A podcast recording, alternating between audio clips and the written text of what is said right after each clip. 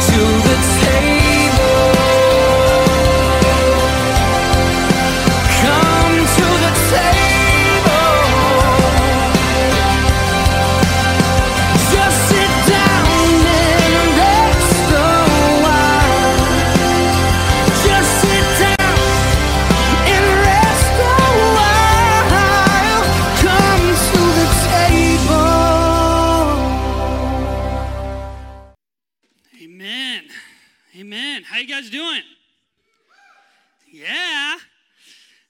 talked about that a few few weeks ago. How are you doing? Woo! yes, or swell. Yes, swell, that's right. We can say that. I am swell. I hope you are all swell as well. That's a tongue twister, but uh, so great to see you guys. Uh, we did kick off our groups last week. That was super fun. Thank you guys. Thank you to all the group leaders who have put yourselves out there in our leading groups. Katie and I had our first group meeting on Wednesday, and it was so much fun. We had a blast just hanging out with some of you guys and uh, looking forward to continuing to connect and develop those relationships going forward. So, today we are starting a new series. It's called Position and practice, and we are going to be walking through the book of Ephesians. So there is so much, so much in this book. It is so rich. So we'll see how far we get each week, um, but it's going to be a, an extended series. Um, but we're we're really excited about it. The reason why position and practice is because the book speaks to those two areas. Specifically, in the first half of the book, Paul's talking about our position in Christ. And then the second half of the book, 4, 5, 6, he talks about the practice of that and what it looks like to live out love within the body of Christ. So the book of Ephesians answers the question what is the church? What is the church? Who are we as the body of Christ? What does that mean that we're a part of Christ's body? So, we're going to be diving into that over the next few weeks. And I'm excited to see what the Holy Spirit wants to speak to us. It's going to be a lot of fun. So, a few years ago, actually many years ago, let's see, I was, when I was 18 years old, I had the task of asking my father in law for permission he was my father in law then, uh, to court his daughter. So Katie and I had fallen in love during the internship at our church, of course. And, uh, and we decided, hey, we're, we're going to get married. Like, God is calling us to get married. So we are going to prepare for marriage through courtship. I know that's an old term, dating, whatever you want to call it, but we are preparing ourselves for marriage. So I was going to have to ask her dad for permission. Now, Gordon is not like your menacing father figure. He's one of the kindest and sweetest people you'll ever meet in your life. He is so much like Jesus. Love the guy. So it wasn't like I was afraid he's going to have his shotgun and like cleaning it, you know what I mean, when I come to see him, right? Um, but still, I was I was nervous. I'm like running through what I'm going to say to him and how I'm going to present it. And so I was like, I really want to impress him. So I'm going to take him someplace nice for breakfast. So uh, so, anyways, we, we went to this really nice place uh, called Denny's, and um, that's all I could afford at 18. but uh, I got him the Grand Slam breakfast, okay? So, I got him everything, right? Everything he wanted. So, I sit across from him and talk to him, and, and he asked some questions, and I share my desire to court his daughter. Now, I'd already known him for many years. I was a friend of Katie's for years before that, so he knew me, he knew my family, uh, and he gave me permission. So I was super excited about that, and I was thinking, okay, so that's the blessing. The blessing of the Father is two thumbs up, you're good, I give you my permission, right? Well, years later, on our wedding day, he spoke a charge to us as a couple and he blessed us. And he spoke some incredibly encouraging and affirming words over us. He's also a pastor. And uh, it was powerful and it was really meaningful. And at that point, I said, okay, so that's the blessing. It, it's permission. He says yes. He's giving me the thumbs up and just encouraging affirmation and words over me. The blessing of my father in law. But now, after 16 years of marriage, which that's September 30th is our 16th anniversary. Yeah. I remembered. right, right. um, so 16 after 16 years of marriage, I've realized that his blessing was more than just permission. It was more than just words of affirmation. It was adoption. He brought me in to his family. And I got to become his son. And it is one of the greatest blessings that I've experienced in my life to be a part of this incredible family. And truly, truly, him and his wife both just love the Lord. But they adopted me in, and they've treated me like a son. And that's the blessing that I'm proud of. So that's the title of my message this morning is a blessing to be proud of. So we are going to dive into Ephesians chapter 1 this morning that talks about this blessing that God gives us. But before we do that, a little bit of background on the book of Ephesians. So, anytime we're studying scripture, uh, we want to be intentional in our approach. And there's a lot of different ways we can study the Word of God. Uh, one of the most common ways is called inductive Bible study. Inductive Bible study is made up of three different parts observation, interpretation, and application. So, observation, interpretation, application. So, observation answers the question what does it say? What are the actual words on the page? And what is the context for those words? So, it answers the question of who. Who, who wrote the book? Who, who did they write it to? Uh, when? Uh, where? How? What, why. So, what is in the book? What is the, the context for which it was written, the time period? Where were they? Uh, how is that particular book structured uh, in the Bible? There's a lot of different uh, forms of liturgy, whether it's uh, poetry or prophecy or history. Uh, there's many different ways that the Bible communicates stories and narrative as well. And so we ask ourselves how and then why.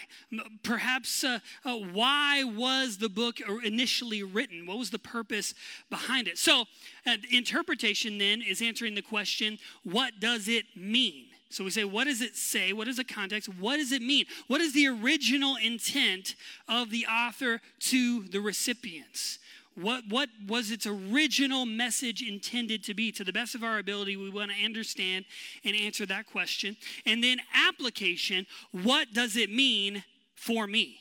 What does it mean for me? What is the Holy Spirit speaking to me through the word, when he breathes on the word of God and it comes alive to us, right? Sharper than any two edged sword, piercing to the division of soul and spirit, joint and marrow, and is a discerner of the thoughts and intents of the heart. That word of God, that's application. What is the Spirit of God speaking to me through this book, through these verses? So we're going to start with observation. Observation. So, who who wrote the book of Ephesians? That was the Apostle Paul. He wrote it while he was imprisoned in Rome, and around AD 60 was the time period, and he wrote it to the churches in Asia Minor. Now, Ephesus was one of those churches. Ephesus was a port city on the west coast of Asia Minor, but the earliest manuscripts we have, transcripts of the Bible and of the book of Ephesians, doesn't include to Ephesus. So it, that it excludes that. And so many scholars believe that it was written to the Ephesians, but many other churches, was a circulatory letter. So, so it was meant to be circulated among the churches in Asia Minor. And that's something that makes it unique because it's not just speaking to one small group of people, it's speaking to a lot of different groups of people. So, like, unlike Corinthians or Thessalonians, where he's speaking to specific problems or instances within that church community, he's speaking on a little bit higher level. Uh, to, to a number of different churches, and you see that in the book of Ephesians, which is really special about the book. So, what what is the book about?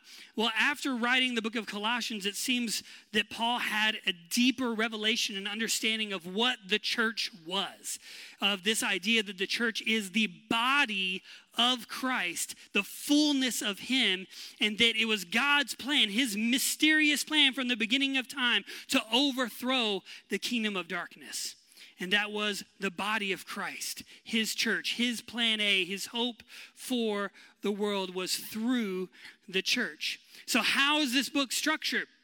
How is it structured? Well, like most Pauline epistles, it starts with doctrine so the doctrine of the letter, and then the duty. So the first three chapters, one, two, three, is talking about the doctrine, and then four, five, and six is the duty, the practice. Or like I said earlier, the position, our position in Christ, and our carrying out the practice of that position. Uh, Watchman Nee wrote this awesome book called Sit, Walk, Stand. Uh, and it's a great book about the book of Ephesians. And so he talks about chapters one through three being seated with Christ. And then four and five, walking out our faith. And then chapter six, when he talks about spiritual warfare, standing against the powers of darkness. So then, why? Why was this book written? And again, perhaps the reason why was this unanimity among the church to have the same purpose, position, and practice. That we will be united together as one on the same page. Paul talks about this in Ephesians chapter 4, verse 3 through 6, talking about one body, one baptism, one spirit, that we would be one. That was Jesus' prayer, John 17, his final prayer, that they would be one in me. And then the church started this way. In Acts chapter 1 through 5, there's a word in the Greek, homothumadon, which means or is translated with one accord, having the same mind, same purpose, same passion, same language, everyone on the same page, following Jesus, the simplicity of Christ, the single mindedness of following the Lord, that we will be united together. And then powerful things took place when the church was one. So perhaps that's the why behind this letter of the Ephesians. So, you guys ready to dive in to the scripture? All right. Ephesians chapter 1, verses 1 through 3 says, Paul, an apostle of Christ Jesus, by the will of God, to God's holy people in Ephesus, the faithful in Christ Jesus. Grace and peace to you from God our Father and the Lord Jesus Christ. Praise be to the God and Father of our Lord Jesus Christ, who has blessed us in the heavenly realms with every spiritual blessing in Christ. So he has blessed us with every spiritual blessing in Christ. So the book begins with Paul saying one of his most common statements in Christ. And you'll notice this five different times just in the first chapter. He says, in Christ, and throughout the book, and then throughout the rest of his epistles, you see this word, in Christ. This speaks to our position as believers that now we are in Christ. We are once children of this world, but now we are children of God, that we are new creations, right? In Christ. Old things have passed away, all things have become new. He made him, Jesus, who knew no sin, to be sin on our behalf, that we might become the righteousness of God in him. Our life is hidden with Christ in God. Colossians 3 3. So, throughout the Pauline epistles, in Christ, this is our position. When we accepted Jesus as our Lord and Savior, now we have a different position. We approach the world differently. We look through a different lens, as we talked about a few weeks ago. The worldview of seeing the world the way God does. We approach this world now in Christ. It's no longer I who live, but Christ who lives in me. So, this is our position that we are found in Him. Now, the enemy wants to tell us differently. He wants to say that we're a part of this world, that that's where our true identity lies. But the Word of God makes it clear that we, our position now, is in Christ. So, in Ephesians chapter 1, because we are in Christ, Paul says that we have been blessed with every spiritual blessing. Man, that's awesome. Every spiritual blessing. So part of being in Him means that we are blessed. How awesome is that? Now, I know for a lot of us, when we hear that word blessed, I'm blessed, then we snap to that grid of prosperity gospel, right? Of, hey, Jesus died on the cross so we can have a bunch of money. No. but blessing means more than that. In fact, John 10 10, which is quoted a lot with the prosperity gospel, that Christ came that we might have life and life more abundantly, or, or NLT says life in all its fullness. What's interesting about that, about life there, is 1 John chapter 1, verse 2 says this about life. John says, The life appeared. And he's referring to Jesus. We have seen it and testify to it, and we proclaim to you the eternal life which was with the Father and has appeared to us. Another translation says that Jesus is life itself. Jesus said, I am the way, the truth, and the life. Right. And so when he says that you will have life and life more abundantly, he's saying, You'll have me and me in abundance. You will have Jesus and Jesus in all his fullness. Ooh, man. And Ephesians 3 goes on to say that, right? It says that we could be filled with the fullness of God. So that is the blessed life. That is the blessing. Jesus in abundance. Jesus in his fullness. So that word blessing there in the Greek is eulogia, which is where we get the word eulogy means praise or a generous gift. Praise or a generous gift. Now, when the world gives us wealth, the snap to reaction to that for many of us in our flesh is arrogance. It might be pride. It might be selfishness. It may be greed. Maybe. Now, if we know Jesus, that's different. But that's the natural snap to from this world. But when God gives us gifts, when He pours out His unmerited favor and blessings upon us, it has the opposite effect. It creates in us another level of gratitude and godly character, an appreciation for who He is and what He has done. It turns our hearts not towards ourselves, but towards Him. That's what God's blessings do. Look at what uh, Chris or Charles Hodge said, not Chris Hodges, different guy. Charles Hodge said this. He said, The grace of God exalts a man without inflating him and humbles a man without debasing him. Isn't that good? Exalts a man without inflating him. That's the blessings of God. That's what they do to us. So, what is this blessing? These every spiritual blessing in the heavenly places. I, I want to hear what this is. What is this? What is the blessing to be proud of? All right, let's look at the first one in verse 4 and 5, or 4 through 6. It's the blessing of the Father. The blessing of the Father. For he chose us in him, verse 4, before the creation of the world to be holy and blameless in his sight.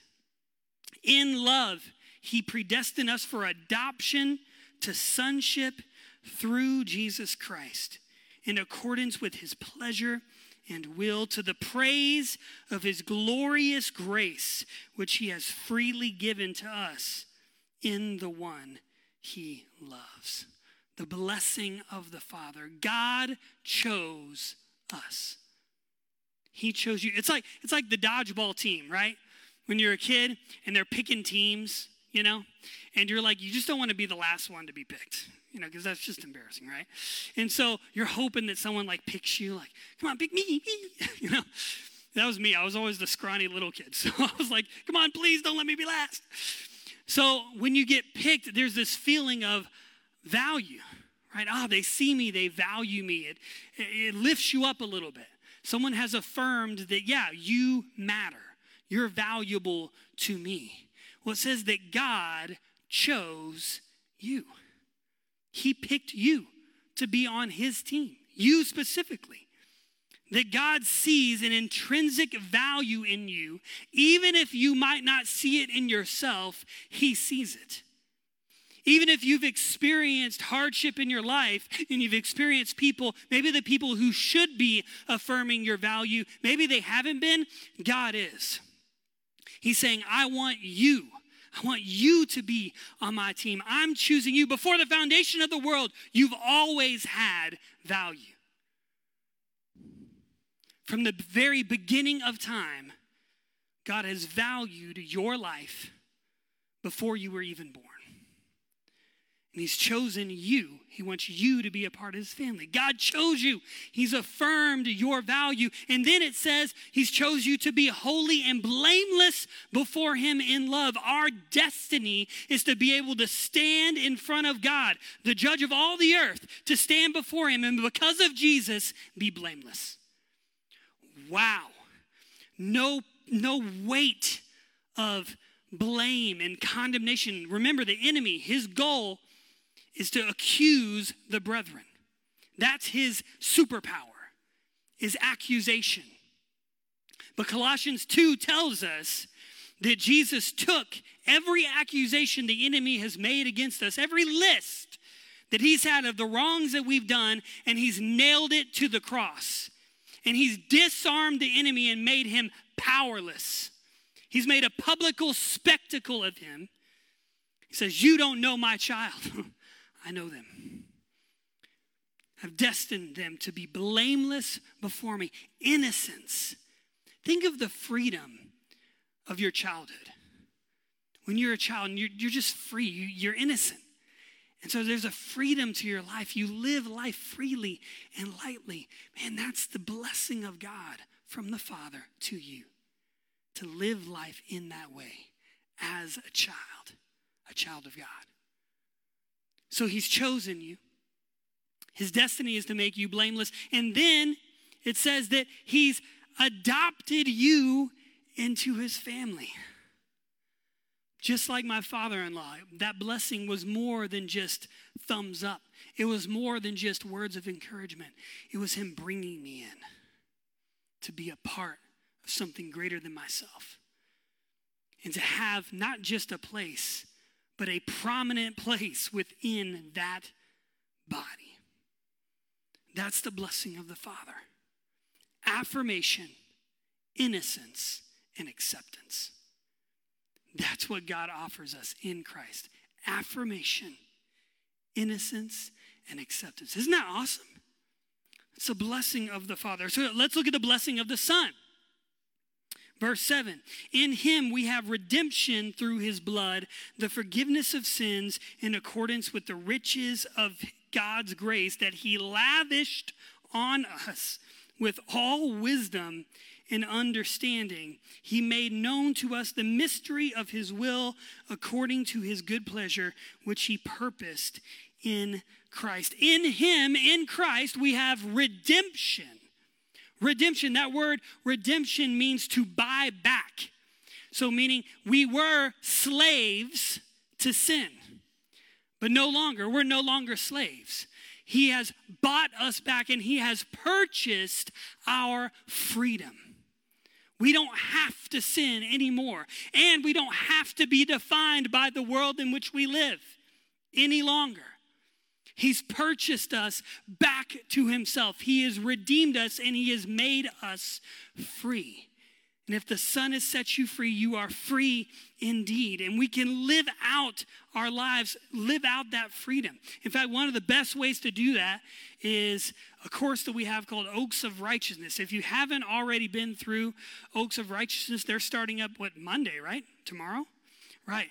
It's an amazing opportunity to live out, to learn how to live out that freedom in our lives. The freedom that Jesus died for us to have. So he purchased our freedom. And then we're forgiven. He's forgiven of our sins. We don't have to carry the weight of shame and guilt any longer. The Bible says that He's removed our sins as far as the east is from the west, that He remembers our sins no more. We are forgiven. He's made us clean. We don't have to feel dirty anymore. we have been made clean because of Jesus because of his great grace, we are forgiven. And then it says that he's given us all wisdom and understanding, revelation. The gift of Jesus, the blessing of Jesus is freedom, it's forgiveness, but it's also revelation. We can see the truth of God. The Word of God can come alive to us like we talked about earlier, where we hear the very voice of God as we study Scripture, where we can be led by the Spirit of God, where we can follow the impressions that God gives us in our hearts to love people and how to reach out to them and how to care for them. We can have wisdom and revelation and understanding. We can see the world through Jesus' eyes because of this blessing. He's blessed us with all wisdom and understanding in His plan for the world to redeem them and reconcile them back to Himself. So that's the blessing of the Son. It is freedom, forgiveness, revelation. And there's a lot of other blessings, but at least in this passage of Scripture. So we have the blessing of the Father, the blessing of the Son, and then lastly, the blessing of the Holy Spirit. Verse 13 of Ephesians 1 And you also were included in Christ when you heard the message of truth, the gospel of your salvation. When you believed, you were marked in him with a seal, the promised Holy Spirit, who is a deposit guaranteeing our inheritance until the redemption of those who are God's possession to the praise of his glory. So it says, In him you were marked with a seal. That word seal, back in the day, seals served as a legal protection or guarantee. They also served as a proof of identity. So the Spirit of God in you is God confirming that you are His. It's that confirmation that you belong to Him. Your position in Christ is not buffering. It is done. It is finished, as Jesus said on the cross. You are righteous and blameless before Him in love. You're adopted as His child. That is the truth of your position. And the Spirit of God guarantees that when the enemy comes and tries to get us to doubt and to not believe and to think, oh, I don't know if I belong. I don't know if I'm really here. I don't know if God really loves me. The Spirit of God rises up in us and it leads us into all truth. He reminds us of the things that Jesus has said about us. He is our comforter and our counselor and our guide and our teacher. And He points us to the truth that is in Jesus, that we are in Christ right now. And He confirms and He gives us assurance and He gives us protection. He guards our minds with His peace supernaturally when the enemy wants to lie to us to pull us out and say, No, identify with the world, identify with your mistakes. That's who you really are. The Spirit of God rises up within us and says, No, no, they belong to me. I'm the seal that they're mine. The blessing of the Spirit of God. Man, that, the blessing of the Father, the blessing of the Son, the blessing of the Spirit, affirmation, innocence, acceptance, freedom, forgiveness, revelation, confirmation, guarantee, assurance, protection. That is life in all its fullness. Amen? That's life more abundantly. That's Jesus, his blessing in Christ in all its fullness. It seems like more too much, right? It's like more than enough. Like it's like, wow, he just keeps on giving us, he really, really wants to confirm that we are his. Not only does he adopt us, accept us, give us assurance, he gives us the spirit, he gives us revelation and the knowledge of him. He's just overflowing us with his goodness and his grace. That's the grace that he's talking about that he pours out freely in verse six, six and then in verse 8, the grace that he talks about that he lavishes on us. Lavishes his grace on us. Because He wants us to know who we are in our position. We have the position of, because of Jesus, because of the cross of Christ, we have the position of blessing. That is our position in Christ. We are blessed with every spiritual blessing. Man, that's exciting. Now, our position isn't buffering, but our practice maybe. Like we, we are who God says we are, but we're renewing our mind. And it's a process. God is renewing our mind, helping us see the world the way He sees it, and helping us see ourselves the way He sees us. And so over time, more, as we spend more time in the Word of God, as we meditate on His Word, as we spend more time in His presence, as we spend more time in prayer, as we spend more time in authentic community and relationship, God begins to renew our mind and align our way of thinking with our position in Jesus. And our practice becomes aligned with our position. Isn't that cool? So much grace in Jesus. So I'm going to close with this.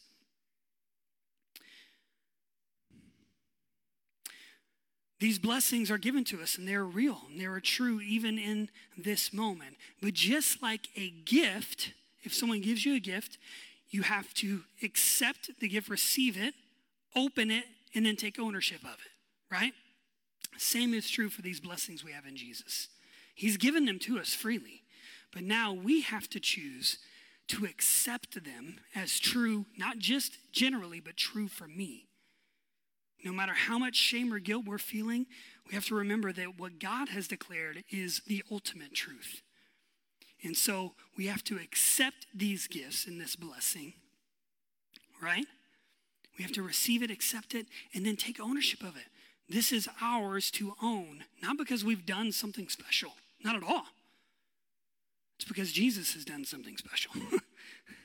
He's done something very special. And that's why. And we can receive these and live these out in our lives. And listen, these are blessings to be proud of. Galatians 6:14 Paul said this, "May I never boast except in the cross of our Lord Jesus Christ, through which the world has been crucified to me and I to the world." This is a blessing that we can boast in. We can boast in Jesus. We can boast in the finished work of the cross and the blessings that he's given us. We can be proud of being sons and daughters of God. Amen? Amen. So, this is what we're going to do as we close in worship. I just encourage you ask the Holy Spirit, God, what are you speaking to me? That's the most important question we can ask. God, what are you saying to me? He's given us all wisdom and understanding, revelation, and the knowledge of Him. God, what are you saying to me right now? It might not be anything that I talked about. It might be something totally different. That's fine. We'll let the Holy Spirit do whatever He wants to do. God, what are you saying to me? And then if there is one of these areas of blessing where you're like, man, that is hard for me to receive because of something you've experienced, because of something, a current situation in your life, whatever it is, like, man, that's, it's hard for me to receive that affirmation, or it's hard for me to receive that forgiveness, or it's hard for me to receive that assurance. Whatever that is, just ask the Holy Spirit, say, God, will you give me the grace to receive this gift? Not only will He give you the gift, but He'll give you the power to receive it. Amen? Would you, would you stand to your feet with me as we close in worship? Let's respond to the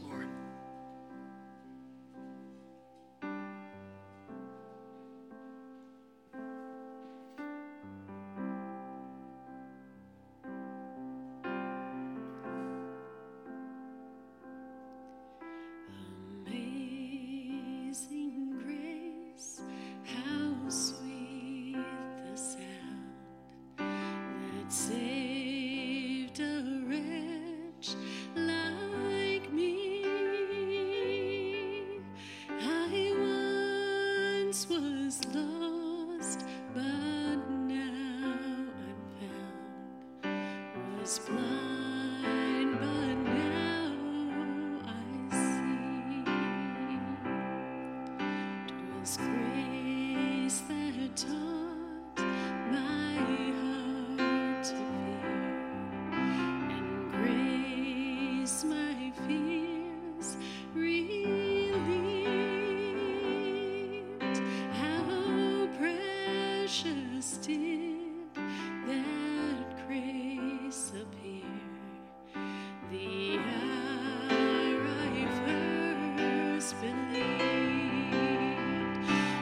chains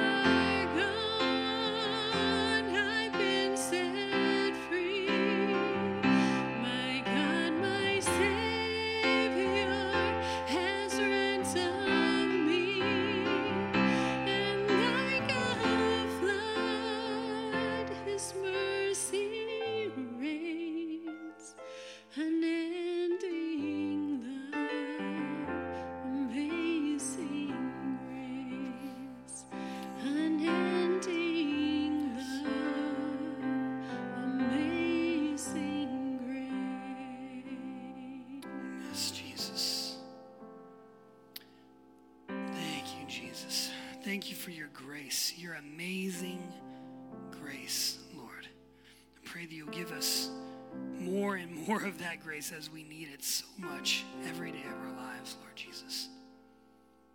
Thank you, God. You are good and you are faithful. Amen. Amen. Well, guys, thank you so much. Thank you so much for being here this morning. I just encourage you go into your week, take this with you, continue to seek the Lord. Dive into Ephesians chapter 1.